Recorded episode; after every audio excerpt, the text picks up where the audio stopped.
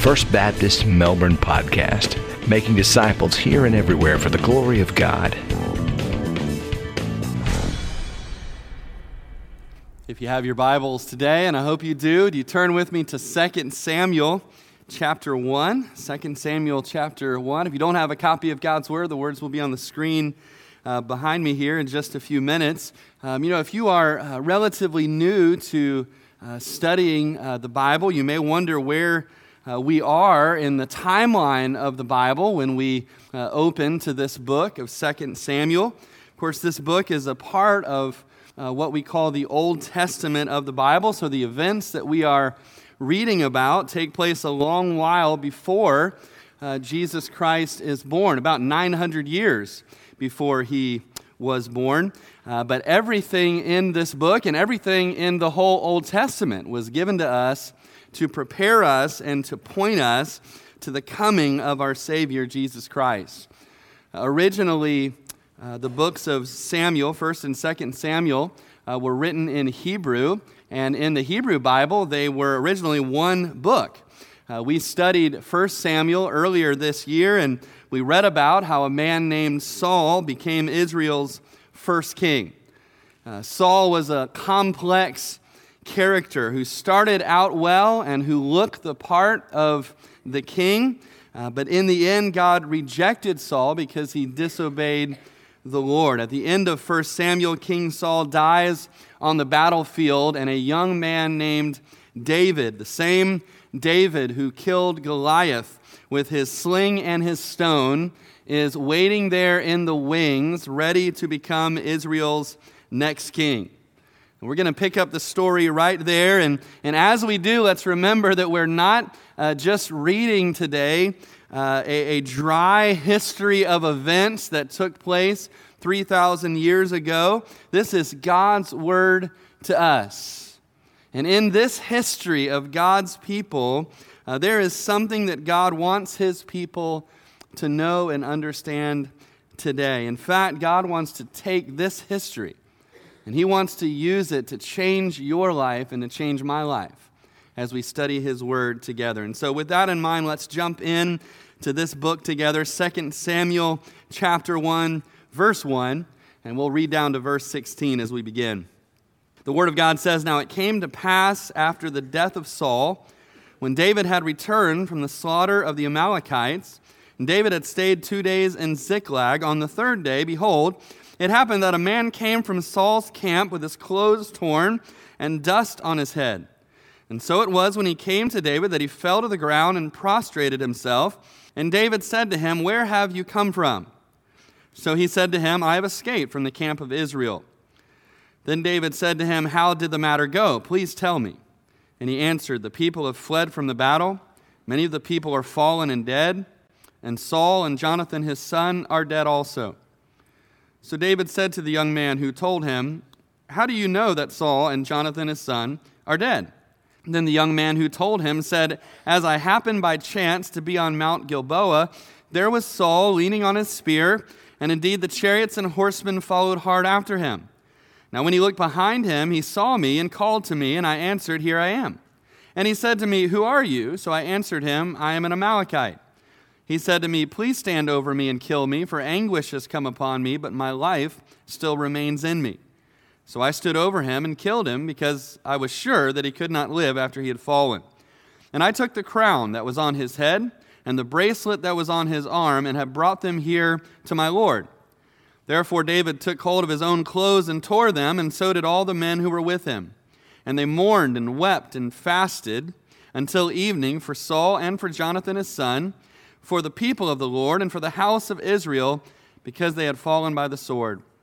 Then David said to the young man who told him, Where are you from? And he answered, I am the son of an alien, an Amalekite. So David said to him, How was it you were not afraid to put forth your hand to destroy the Lord's anointed? And David called one of the young men and said, Go near and execute him. And he struck him so that he died. So David said to him, Your blood is on your own head, for your own mouth has testified against you, saying, I have killed the Lord's anointed. And Father, we do pray as we read your word today and as we study it, Father, would you uh, open our hearts to hear what you want to say to each and every one of us. Father, you know where each of us are today in our lives. Uh, Father, you know the decisions that are before us, you know the trials that face us. Father, you know where we need to grow. Father, would you speak to us and how? By your Holy Spirit, would you draw us to greater faith in you? And we ask it in Jesus' name. Amen. Well, the title of this message today is Good Grief.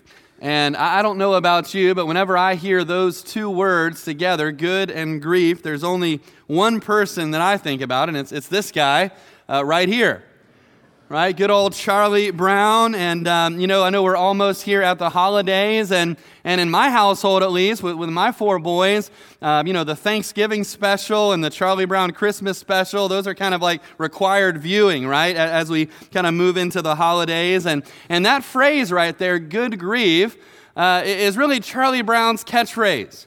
Uh, because whether, whether it's Lucy moving the football at the last moment or whatever it might be, there's always something that doesn't go well for him. There's always something that causes Charlie Brown to, to say good grief just in disappointment about something in his life. And, and today we're going to talk about a different kind of good grief. Because in a way, this story is about grief. It's about David's grief when he hears the news that we, as the readers, already know that King Saul has died in battle. But as we will see, the grief that David shows here is a good grief. It is a godly grief. And for the man who brought him the news of Saul's death, it was a surprising grief. And he thought he would get a very different reaction from David when he told him that Saul was dead. The first verse gives us the big picture of what was going on in this story when it says, Now it came to pass after the death of Saul, when David had returned from the slaughter of the Amalekites, and David had stayed two days in Ziklag. So Saul has died in battle against the Philistines, but again, at this point, David did not know anything about that. If you remember from the end of 1 Samuel, he had been living outside of the land of Israel because he felt like he needed to, because Saul was chasing him all over the place, and he felt like he needed to go to the land of the Philistines just to survive. And so he had been living in this Philistine city named Ziklag. Uh, but what happened at the end of the book of 1 Samuel, while David was away, some people came, the Amalekites came, and they actually burned down the city of Ziklag. They took as hostage all of David and his men's wives and all of their children. And when David got back to Ziklag and saw that, he marshaled his army together. They pursued the Amalekites, they defeated them. Uh, he rescued all of the hostages, all of their wives and their children, and came back to the burned down city of Ziklag, and that's where he was. And the text says in verse 2 that on the third day after David got back to Ziklag, that this messenger comes, and we find out later that this messenger was also an Amalekite. Now, since David just got back from slaughtering the Amalekites, it doesn't bode well for this man right away when we hear that he also is an Amalekite. But he comes running from the battlefield. He has all the signs of mourning going on in his appearance. His clothes are torn, he has ashes on his head. Uh, it's evident that he is the bearer of bad news, and he falls down before David. Presumably, he had already heard that David was going to be the next king, and he came looking specifically for him. And David asked him where he came from and how the battle went. And in verse 4, you see the man's report there. The report isn't good. Israel lost. Many people lost their lives, including King Saul and Jonathan, Saul's son and David's best friend. But before David and his men react to that news, David wants to be sure. And so he says, Well, how do you know for sure that what you're telling me is true, that Saul and Jonathan have died? And, and the man basically says, Because I killed him. Now, to be more precise, what the Amalekite man says is that he was wandering around the battlefield for some reason. He never really tells us what that reason is or who he was fighting for. But he claims that when he was on the battlefield, that King Saul turned around and saw him and asked him to come and stand over him and put him out of his misery because he was injured. And so the man describes what he did to King Saul as more or less a mercy killing because he says, I knew that he could not survive his injuries. And then he said he took King Saul's crown off his head, and he took his armlet off his arm, and he came running with those royal insignia, and he brought them all the way to David to present them to him. And so that is this guy's story. And the narrator is just telling us the story exactly as he tells it to David, but we know that his story is fishy. And his story is fishy because if we've read the end of 1 Samuel, we already know how King Saul died, and it wasn't the way this guy said it was. In fact, go back with me, if you would, to chapter 31 of 1 Samuel and look at verse 3. It says, The battle became fierce against Saul. The archers hit him, and he was severely wounded by the archers. Then Saul said to the armor bearer, Draw your sword and thrust me through with it, lest these uncircumcised men come and thrust me through and abuse me. But his armor bearer would not, for he was greatly afraid. And therefore Saul took a sword and fell on it. And when his armor bearer saw that Saul was dead, he also fell on his sword and died with him. So Saul, his three sons, and his armor bearer, and all his men died together the same day.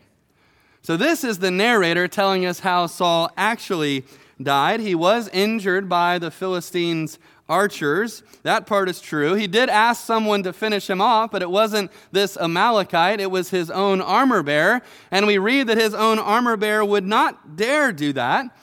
And so Saul, in the story, commits suicide. He falls on his sword and dies. And after he does that, his armor bearer does the same. And this Amalekite is nowhere to be found. And so, what we now know is that this book of 2 Samuel starts out with a lie. It starts out with this Amalekite running up to David with this story about how he killed King Saul, but it's a story that he has made up. Nothing of the sort actually happened. And it doesn't really take a genius to figure out why he would make up such a story. Clearly, he thought that David was going to be happy to hear that Saul was dead.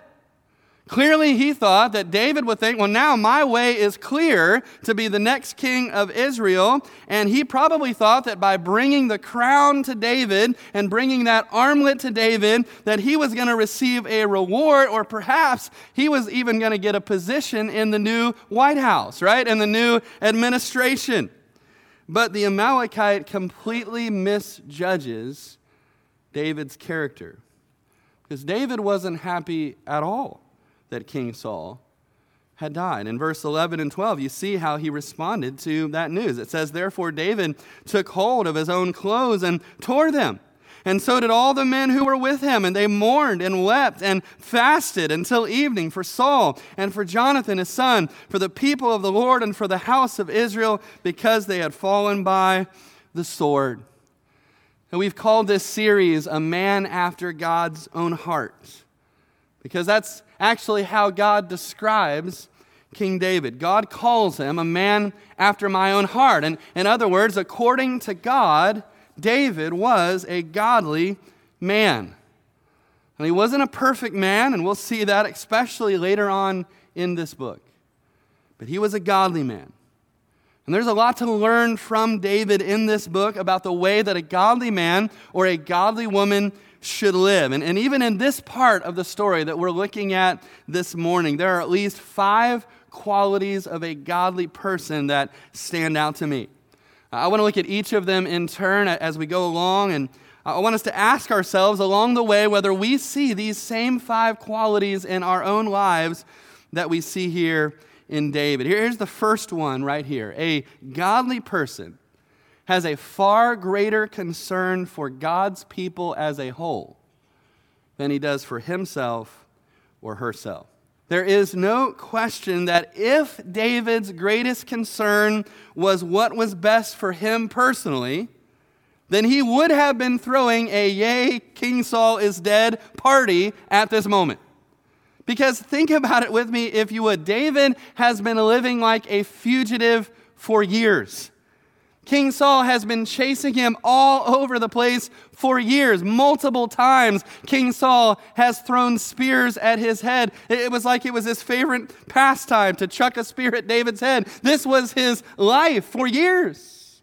He had no peace, he had no rest, and he had done nothing to deserve this treatment. All he had done was faithfully serve King Saul. And now, with King Saul dead, the door was finally open for him to be the king of Israel, just like the prophet Samuel said he was going to be years before when he anointed his head with oil that day in Bethlehem. And so, for all of those reasons and more, a lesser man than David would have been celebrating at this moment. But instead, we read that David tore his clothes and fasted and mourned and wept, and so did all of his men with him. And verse 12 tells us why. It says that he did all this, he wept and mourned for the people of the Lord and for the house of Israel. David's number one concern was not what was best for him, it was what was best for the people of God. And it's at this point that we need to stop and ask ourselves is that the case for us? Is, is our main concern today what is best for us personally or what is best for the people of God? Sadly, many Christians today don't even think in terms of we when it comes to the people of God. They only think in terms of me. What, what I like and what I want. And so when it comes to the church, when it comes to the people of God, anytime a decision is made that they do not like, a, a professing Christian, Oftentimes, we'll, we'll, complain about it or just simply run for the hills until they find a church that will cater to their every whim and desire. And you see that mindset in many whole churches today, where the majority of folks in the church are really only interested in what is best for them, their ministry, their event, their agenda, because they are not thinking about as what is best for the whole church, let alone how the church can have the biggest impact outside the walls with those who desperately need to hear about Jesus. I'm so thankful that in our church, I don't see that mindset, that I see a people who have the heart of David. I see a people who demonstrate over and over again your willingness to set aside your own personal preferences in order to bless others in our church family and in order that we might better take this gospel to our neighbors who need to hear it. I'm thankful for your heart in that because it isn't about our preferences, is it? It isn't about us at all. It's about the gospel and it's about our king and it's about the people of God. And that's the heart that David has here. And because he had that heart, where others might have rejoiced and celebrated because of what was best for them, he mourns and he weeps with the people of God because God's anointed king was dead. And that was something to be mourned. And then in verse 13, David turns his attention back to the Amalekite messenger who brought him this news. And he questions him again. Look at verse 13. David said to the young man who told him, Where, where are you from? And he answered, I am the son of an alien, an Amalekite. Now, that word alien doesn't mean a Martian or anything. It's similar to the way we speak about someone being a resident alien in our country, a person who was a sojourner. So he was an Amalekite, but he was living among the people of God as a resident in Israel. And maybe you say, well, why does that make a difference? Well, what it means, the bottom line is this as a sojourner living among the Israelites, he should have known better.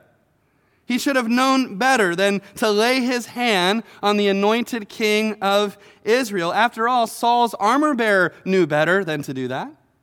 David himself knew better than to do that. Two times in the book of 1 Samuel, David had an opportunity to kill King Saul. Once when he came into a cave and he didn't know David was there. Another time when he was fast asleep on the battlefield, lying right at David's feet. And yet, both times, David does not lay his hand on him because he knows better. And he thinks that this man should know better. And that's why he says in verse 14, How was it that you were not afraid? To put forth your hand to destroy the Lord's anointed. Now, to be clear, again, this man didn't actually kill King Saul, but remember, David at this point has no way of knowing that.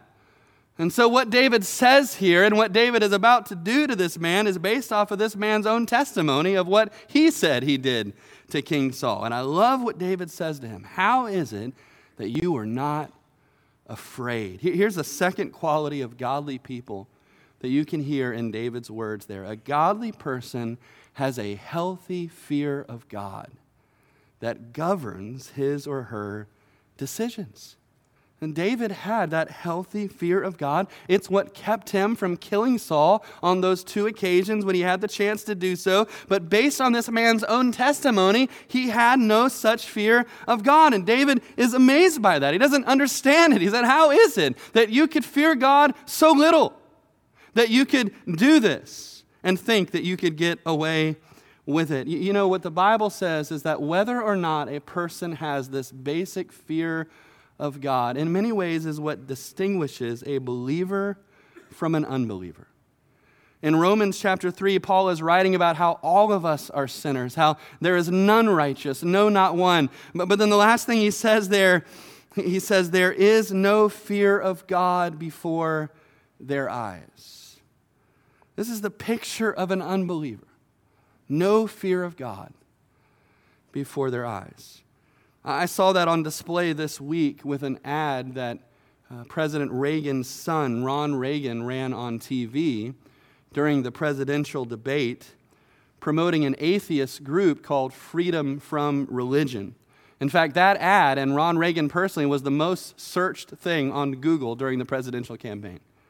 And this is the very last line of that ad. He said this I am a lifelong atheist, not afraid of burning in hell.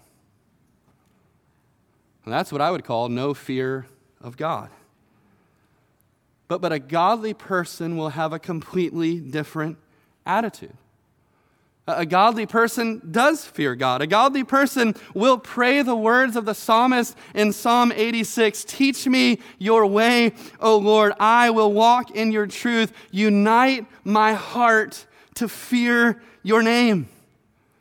Now, a Christian's fear of God is not a slavish fear of hell. We know as believers in Jesus that heaven is in our future because Jesus Christ already experienced hell for us in our place when he died on the cross and paid for our sins. And so the fear of God that we have as his children is a fear that, as one called it, is grounded in love.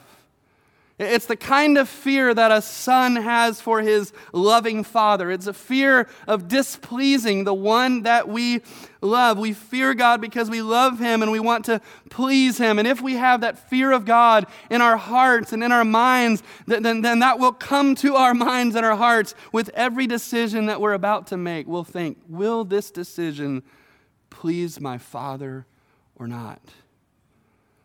And if it will not, then the fear of God should keep us from making that decision. This fear is something that David had. And again, it's something that this Amalekite did not. And David was appalled. And David said, How is it that you feared God so little? And then in verse 15, David tells one of his servants to go over and kill this Amalekite, to execute him. And David says in verse 16 that he sealed his fate with his own mouth because he said that he killed the Lord's anointed one. Again, David didn't know that he didn't actually do it, but in the end, it made no difference. The man died for the lie that he told, he died for what he said he had done. And I'm sure that this guy, this Amalekite, probably could not believe what was happening to him. I bet he could not believe it even when David's servant was walking towards him with his sword in his hand. He probably thought the whole time, this has to be some kind of joke. Because in his mind, why would David not be happy his enemy was dead? The crown was now his. And, and he's probably thinking, I told him I helped take his enemy out. Why would I not be rewarded for that? Why would I be killed for that? This was a surprising turn of events for this man, and not in a good way. Here's a lesson we can learn from that. It's another godly quality we see in David. A godly person will act in ways that an ungodly world finds surprising. Again, David's response to the news of Saul's death was surprising and even shocking to this Amalekite man. He assumed David was like any other normal man. That David would be happy to hear that his enemy was dead, that he had a pathway in front of him to live in peace, that he had a pathway to now be the king. But David wasn't like any normal man. David was a godly man. David was a man after God's own heart, and he did not rejoice that his enemy was dead. And you know what? Whenever, like David, we live in a way where we're thinking more about other people than we're thinking about ourselves, whenever we give up our rights, whenever we basically live the way Jesus taught us to live, the world is not going to understand that. The world's not going to get that at all. It's going to be completely surprising and shocking to them. The, the world does not understand why you go through the hassle of coming to church every week. The world doesn't know why would you get up on the one day a week that you have to sleep in and struggle with all your kids and struggle to get them all ready and get out the door and come to church. The world is wondering why you and I bother. That the world does not understand why you would take your money and give it to the Lord or give it to the church or give it to something like this greater things vision that God has given us. The world does not understand why you would do any of that when you can use that money on yourself or your family or something that you would enjoy. They do not get that at all. The world doesn't know why you or I want to serve either. That they don't know why you want to spend all your time serving with those kids or with those teenagers or in the choir. Why do you get up early to come and do that? Why do you stay late? Why do you take a week of your vacation and go somewhere to tell people about Jesus and you have to pay your own money to go there? That's crazy to those who do not know Christ. But you know what? We're living for a different king than they are.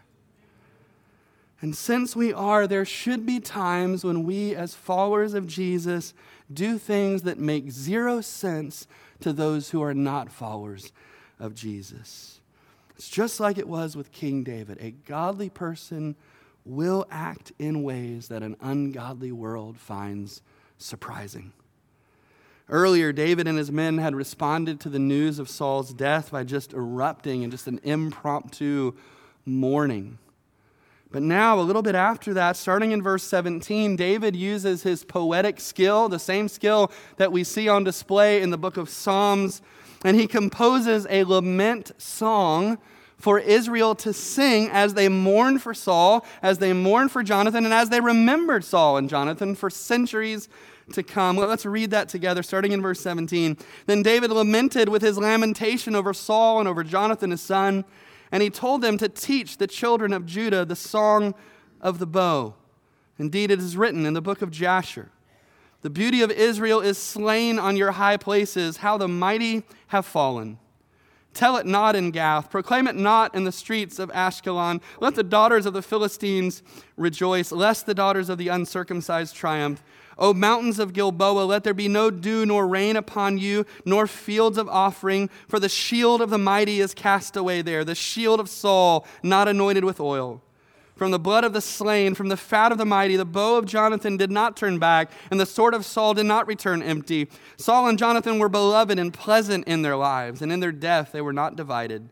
They were swifter than eagles. They were stronger than lions. O daughters of Israel, weep over Saul, who clothed you in scarlet with luxury, who put ornaments of gold on your apparel. How the mighty have fallen.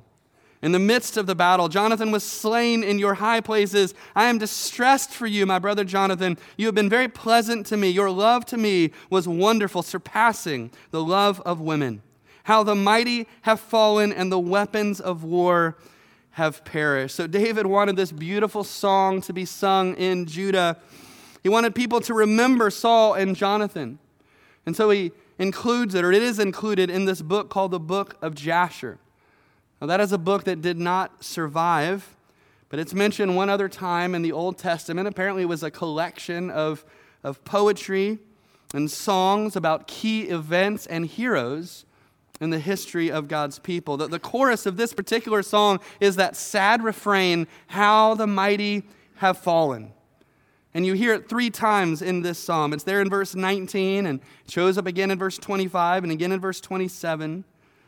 I wish that we had time to study this poem in, in depth because there's a lot here that we could talk about. But the main thing I want us to notice with the time that we have is how well David speaks about Saul and about Jonathan in this song.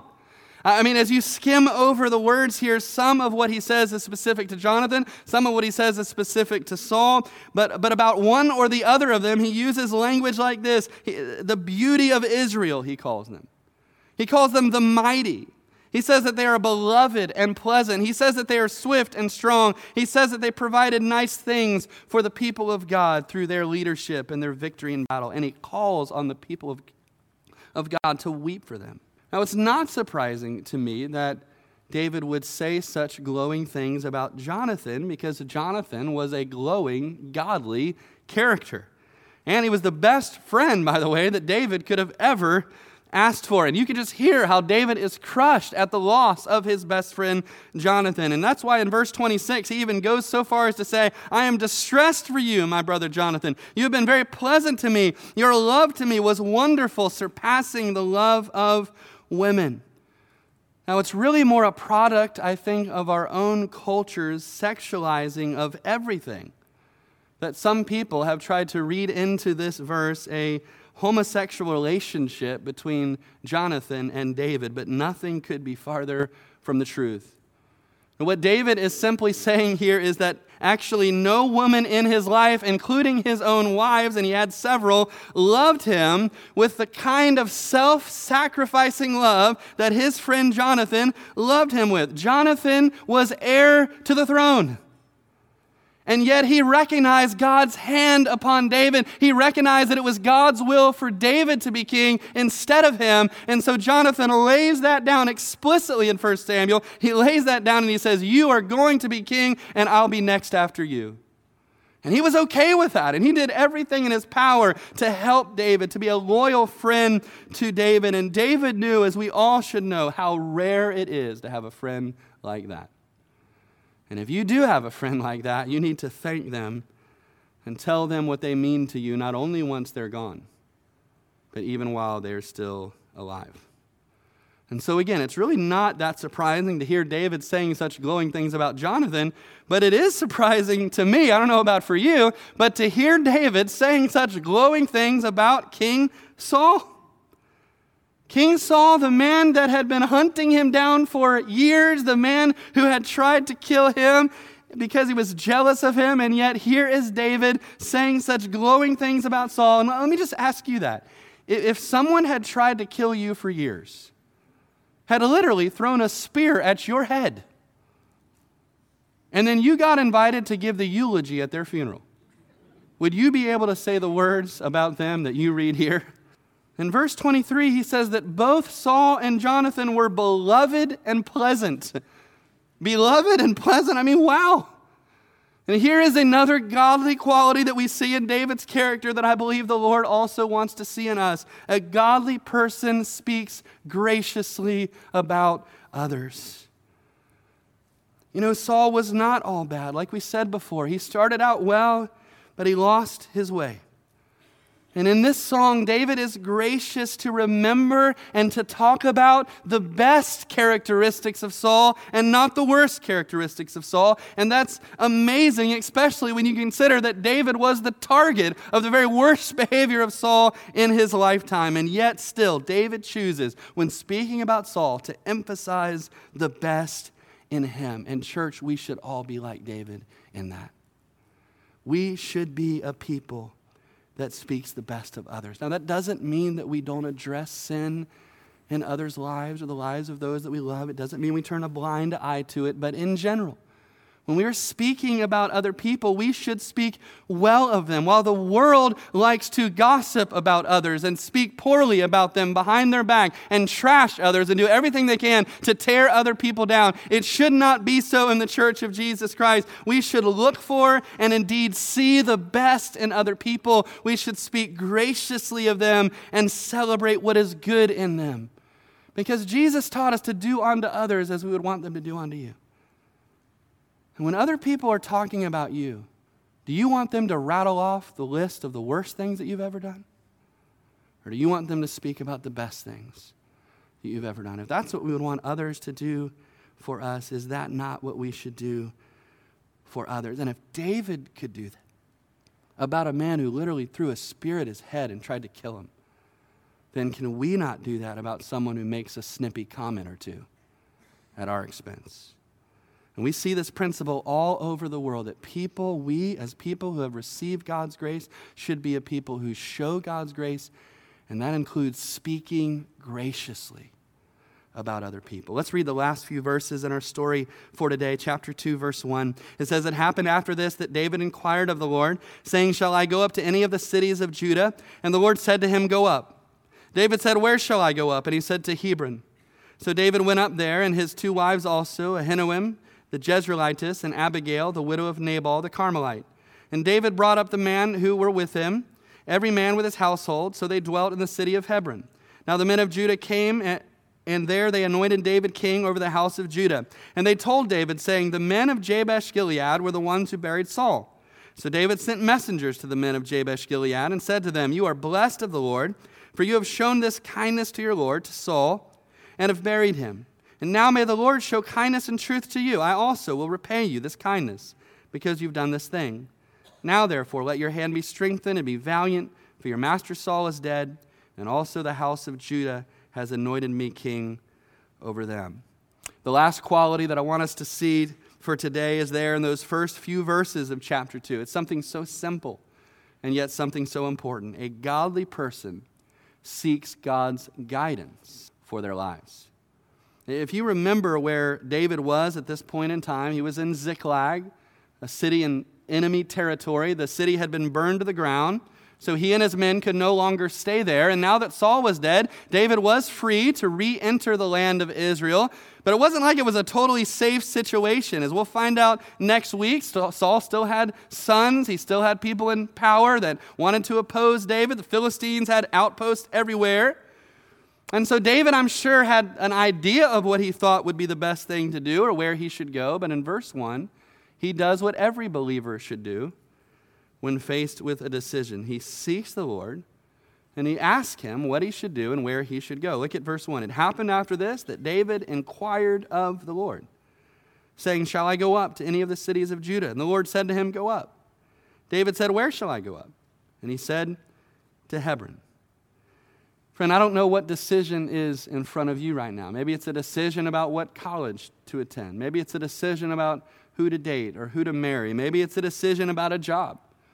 Maybe it's a decision about a financial matter. Maybe it's a decision that has to do with one of your children or grandchildren. I don't know what it is, but I do know that we all face decisions in our life, and we know that the Lord has infinite wisdom, infinite more wisdom than we have, and the Lord wants to guide us. The Lord wants to help us. In fact, He promises to do so if we would seek His guidance.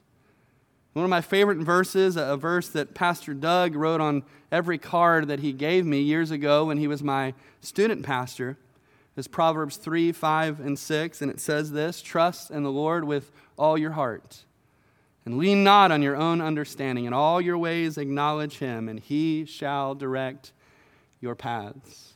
What a wonderful promise that God gives us. If we would just seek him, instead of relying on our own understanding, he will guide us, he will direct us, just as he does David in this story. Now, the city where God leads David to, Hebron, is famous in Old Testament history. It's one of the places where Abraham lived. It's actually the place where Abraham, Isaac, Jacob, and all of their wives were buried. It was located in a land that belonged to the tribe of Judah, which was David's tribe.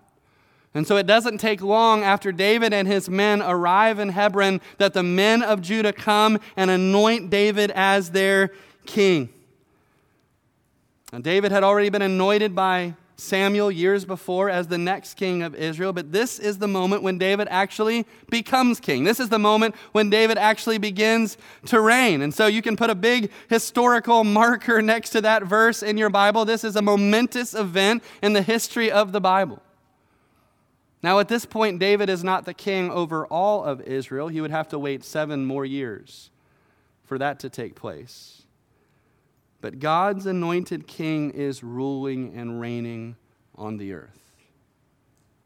It starts small, his kingdom does. and it grows from there. It reminds me of another king and another kingdom.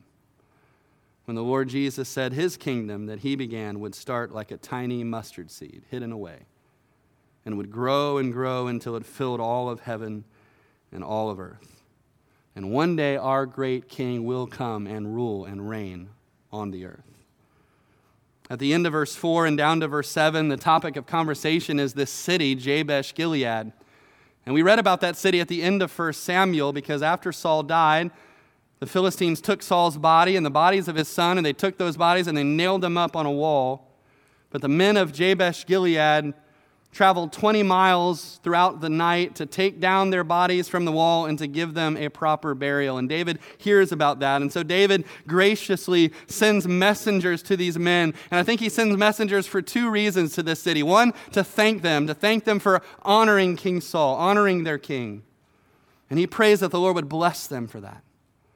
But the second reason he sends messengers is to invite them, to graciously invite them to begin following him as their new king. And look at how gracious he is as he does that in verse 7. Now, therefore, let your hands be strengthened and be valiant, for your master Saul is dead, and also the house of Judah has anointed me king over them.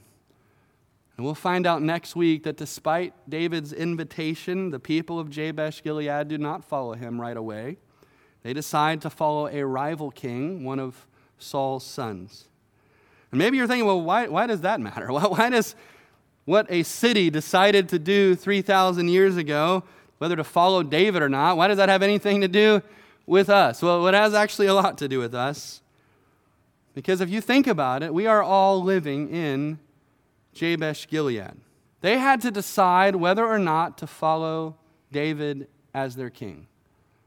And we all have that same choice today. We all have to decide today whether we are going to follow the Son of David, King Jesus, or not. And Jesus is a gracious king. He, he forgives us. He not only forgives his enemies like David did, but he died for them. He died for all of us who have lived as his enemies, who have lived in rebellion to him and to his word, and yet he suffered and paid for that sin on the cross. And on the third day, he rose again and is alive even now. And so, right now, he invites us as our king to come to him and to receive forgiveness and to receive life instead of the death that our sins deserve. Friend, will you come? Will you follow your king? Who died for you and who rose again. I know today we've talked about being a godly person.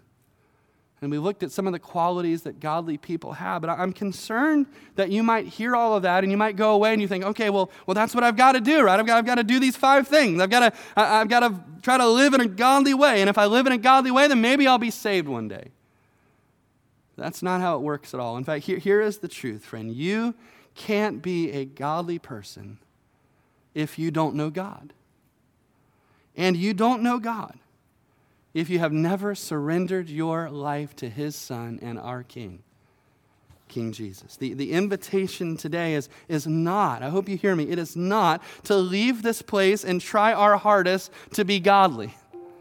Because that's not how it works. The invitation is to come to know Jesus Christ personally by faith.